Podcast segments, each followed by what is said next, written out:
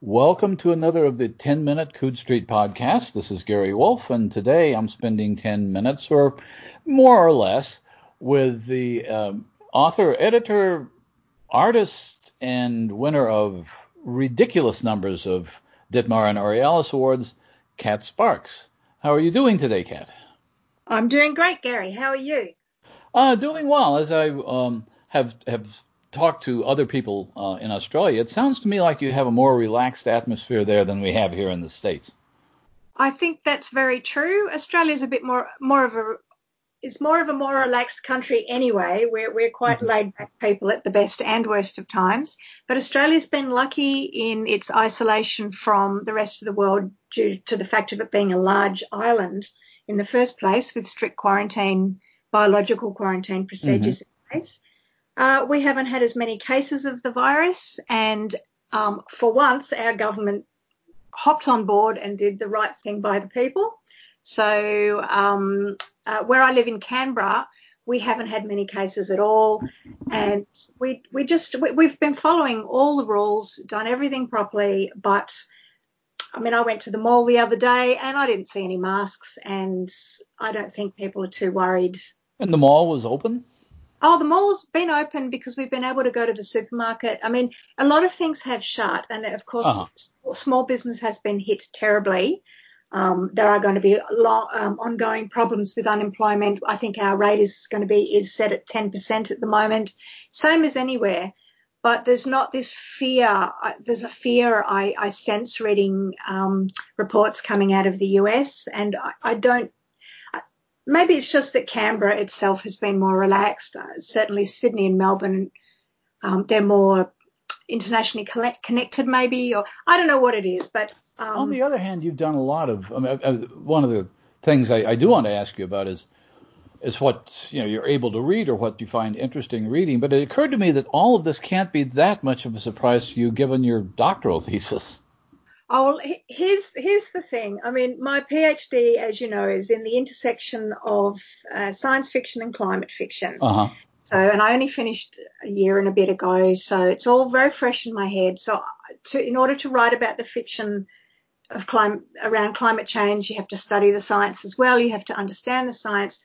So, it's not like I didn't know all about the effects of globalization and the potentials of pandemics and flow on effects from climate change. And yet I found myself two hours away from getting on an airplane to go to ICFA, uh-huh. uh, just like everybody else while the pandemic swept across the globe. I literally had gone to, I was so looking forward to ICFA. As you know, ICFA, I love ICFA and I was going to go via New Orleans and take photographs and I was going to stay with some friends and we were going to drive to ICFA together. And I was online the night before talking to the friends saying, Oh, I don't know about this pandemic. Is it, how safe is it? And the friends were going, No, it's no problem. Everything's great. Come over. Nothing's wrong. I went to bed and I got up the next morning and I'm there in my pajamas and my friends are online going, don't come. If you haven't left, don't come, don't come. The world's gone to hell in a handbasket. So even with my, all the knowledge I have about what I expected to be coming, I didn't expect it to be coming this year. And I, that's what, what Timothy Morton talks about when he describes climate change as being right. hyper object, too big to see, and I couldn't see it. I think that's one of the that's a that's a very good um, example, I guess, of what is good and bad about science fictional thinking is that yes, we can see these things happening, but we didn't expect them to happen this morning.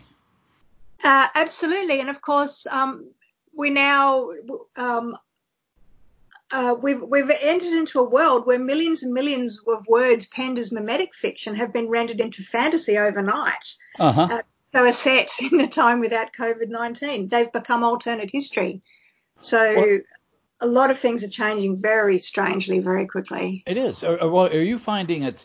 Um, are you finding yourself wanting to read more or less about uh, climate fiction, especially since you read so much of it for uh, for your thesis is because when I, fin- I finished writing my first book about science fiction, I went off and read Hemingway for a year because I just wanted to get something really, uh, really down to earth. Well, look, when I when I handed the the work in, I then spent a year doing jigsaw puzzles, okay. literally.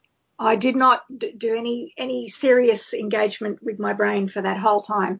But when the pandemic started, I started out with comfort reading, like many people. Uh-huh. I leapt straight into a big pile of Elly Griffiths novels. She's she writes um, they're novels featuring a character called Dr. Ruth Galloway. They're mysteries. Uh-huh. She's a forensic archaeologist, and they're set in Norfolk, and they're just so comfy to read.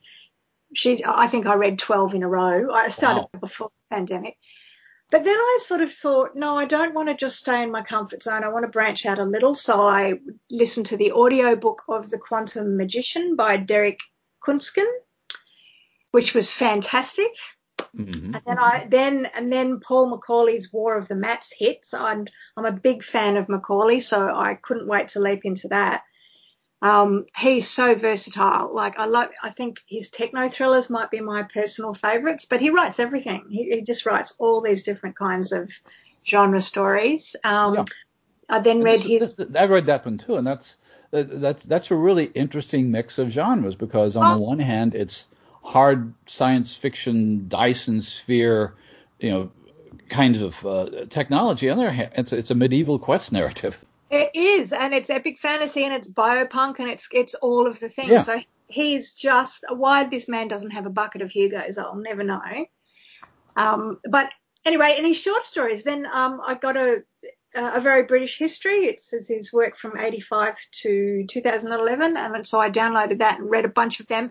And each of his short stories is, is like a mini novel. They're just so immersive as well.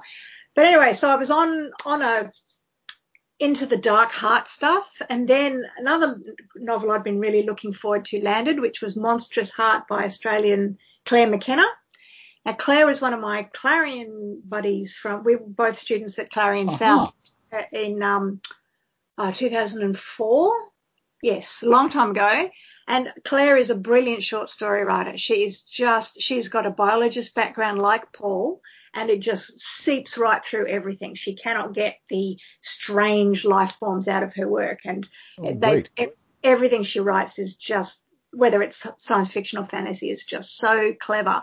You know, I would ne- I will never be able to write like her. She's just amazing.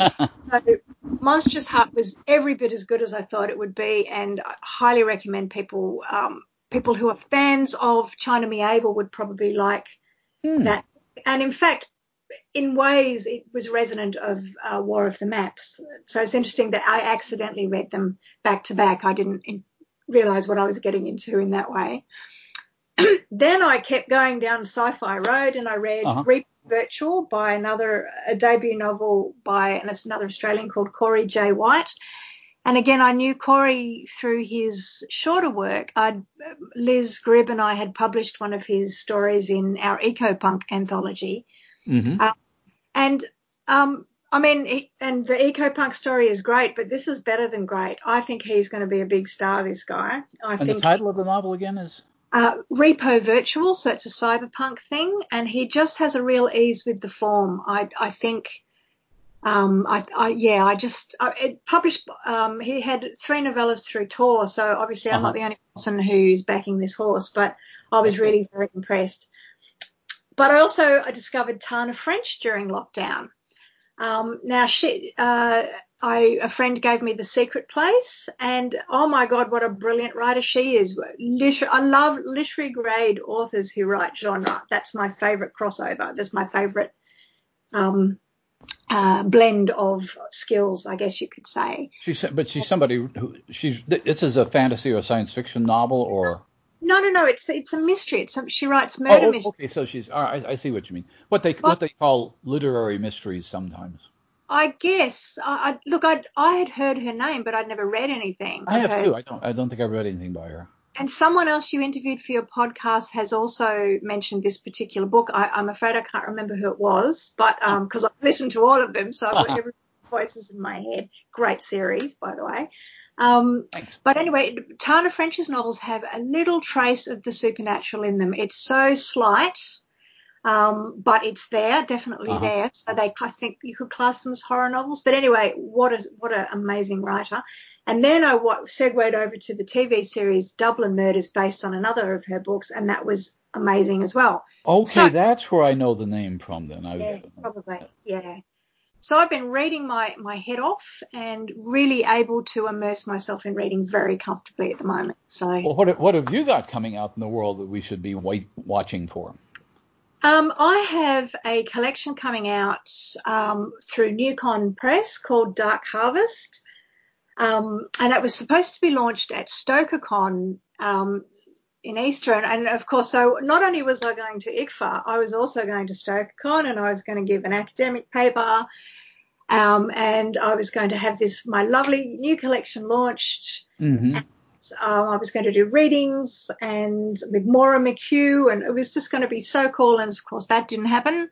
So, oh, sounds... but um, Ian has honoured his his commitment to bringing the book out, so I'm very thrilled um, that that'll be available in in a couple of weeks. I think it's at the printer already. Right. Um, StokerCon, of course, will still go ahead, but I can't go over there for August. It's that's just a bit too hard. But, uh, if I'm right, the Newcon Newcon Press distributes in the UK and the US and Australia. Oh, yes. Right? Okay, Absolutely. It's a great stable to be a part of. He's got some top draw writers in there. It's got Ken MacLeod, Liz Williams, Justina Robson, and Maura McHugh. So I feel right. absolutely honoured to be included amongst um, that batch of authors. And there was a, I, I've seen the cover of the book, and a curious question. That that's an anonymous piece of graffiti art.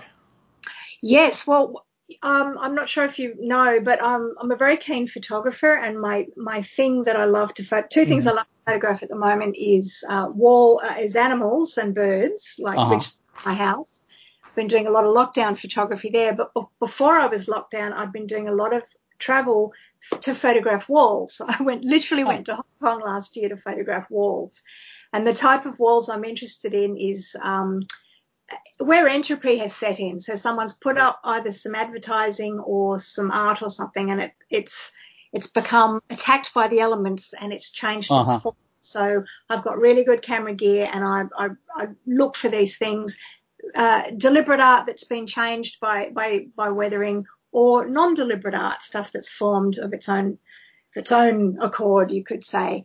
And that piece I came upon in a, um, a Hong Kong back alley, hmm. and so it had been changed, it had been weathered, it had been, uh, and that's, that is a, a, a, study. It's not the full piece, and I don't know who did it. People just put this graffiti art just goes up, or street art is probably the better term, all over the world, and um, it, it turns into new forms just um, wow, it's, it's a striking cover, and, uh, um, and yes, and, and, yeah.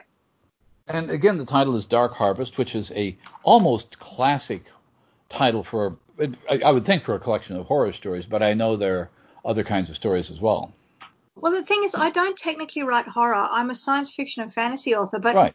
particularly everything I've written is a horror story because it's so dark, and and so and yet, you know that it is science, it's science fiction and fantasy. Yeah, I'm I, I guess thematically it's dark. And I'm trying, one thing I had been trying to work towards is writing less dark fiction, but the, this is a collection of my recent work, just my uh, what I believe is my best work over the past uh, years, and it, it, it is dark stuff. So hopefully, if I get another collection in the future, it'll be looking towards more positive futures. I'm I'm really I want to be part of the movement of writing ourselves into a better world. Well, um, but it's, it's, so easy not to, isn't it? It's so. Right now it is, but let, us let, hope that there will be some some logical way of making the world look better than it is now. The problem with science fiction writers is that they tend to be logical, and logic sometimes leads you toward horror. Well, you're trying to be plausible. I mean, that's the point yeah. of science fiction. That's the underlying idea. And but if we don't, if we can't even imagine it, how are we ever going to get there? I'm right with Kim Stanley Robinson on all of this. That guy is a hero of the revolution, and I, I would like to be able to do what he does, in, in at least in, in the way of trying to give us a blueprint for how we might stop fighting and start talking and start getting renewable and positive about.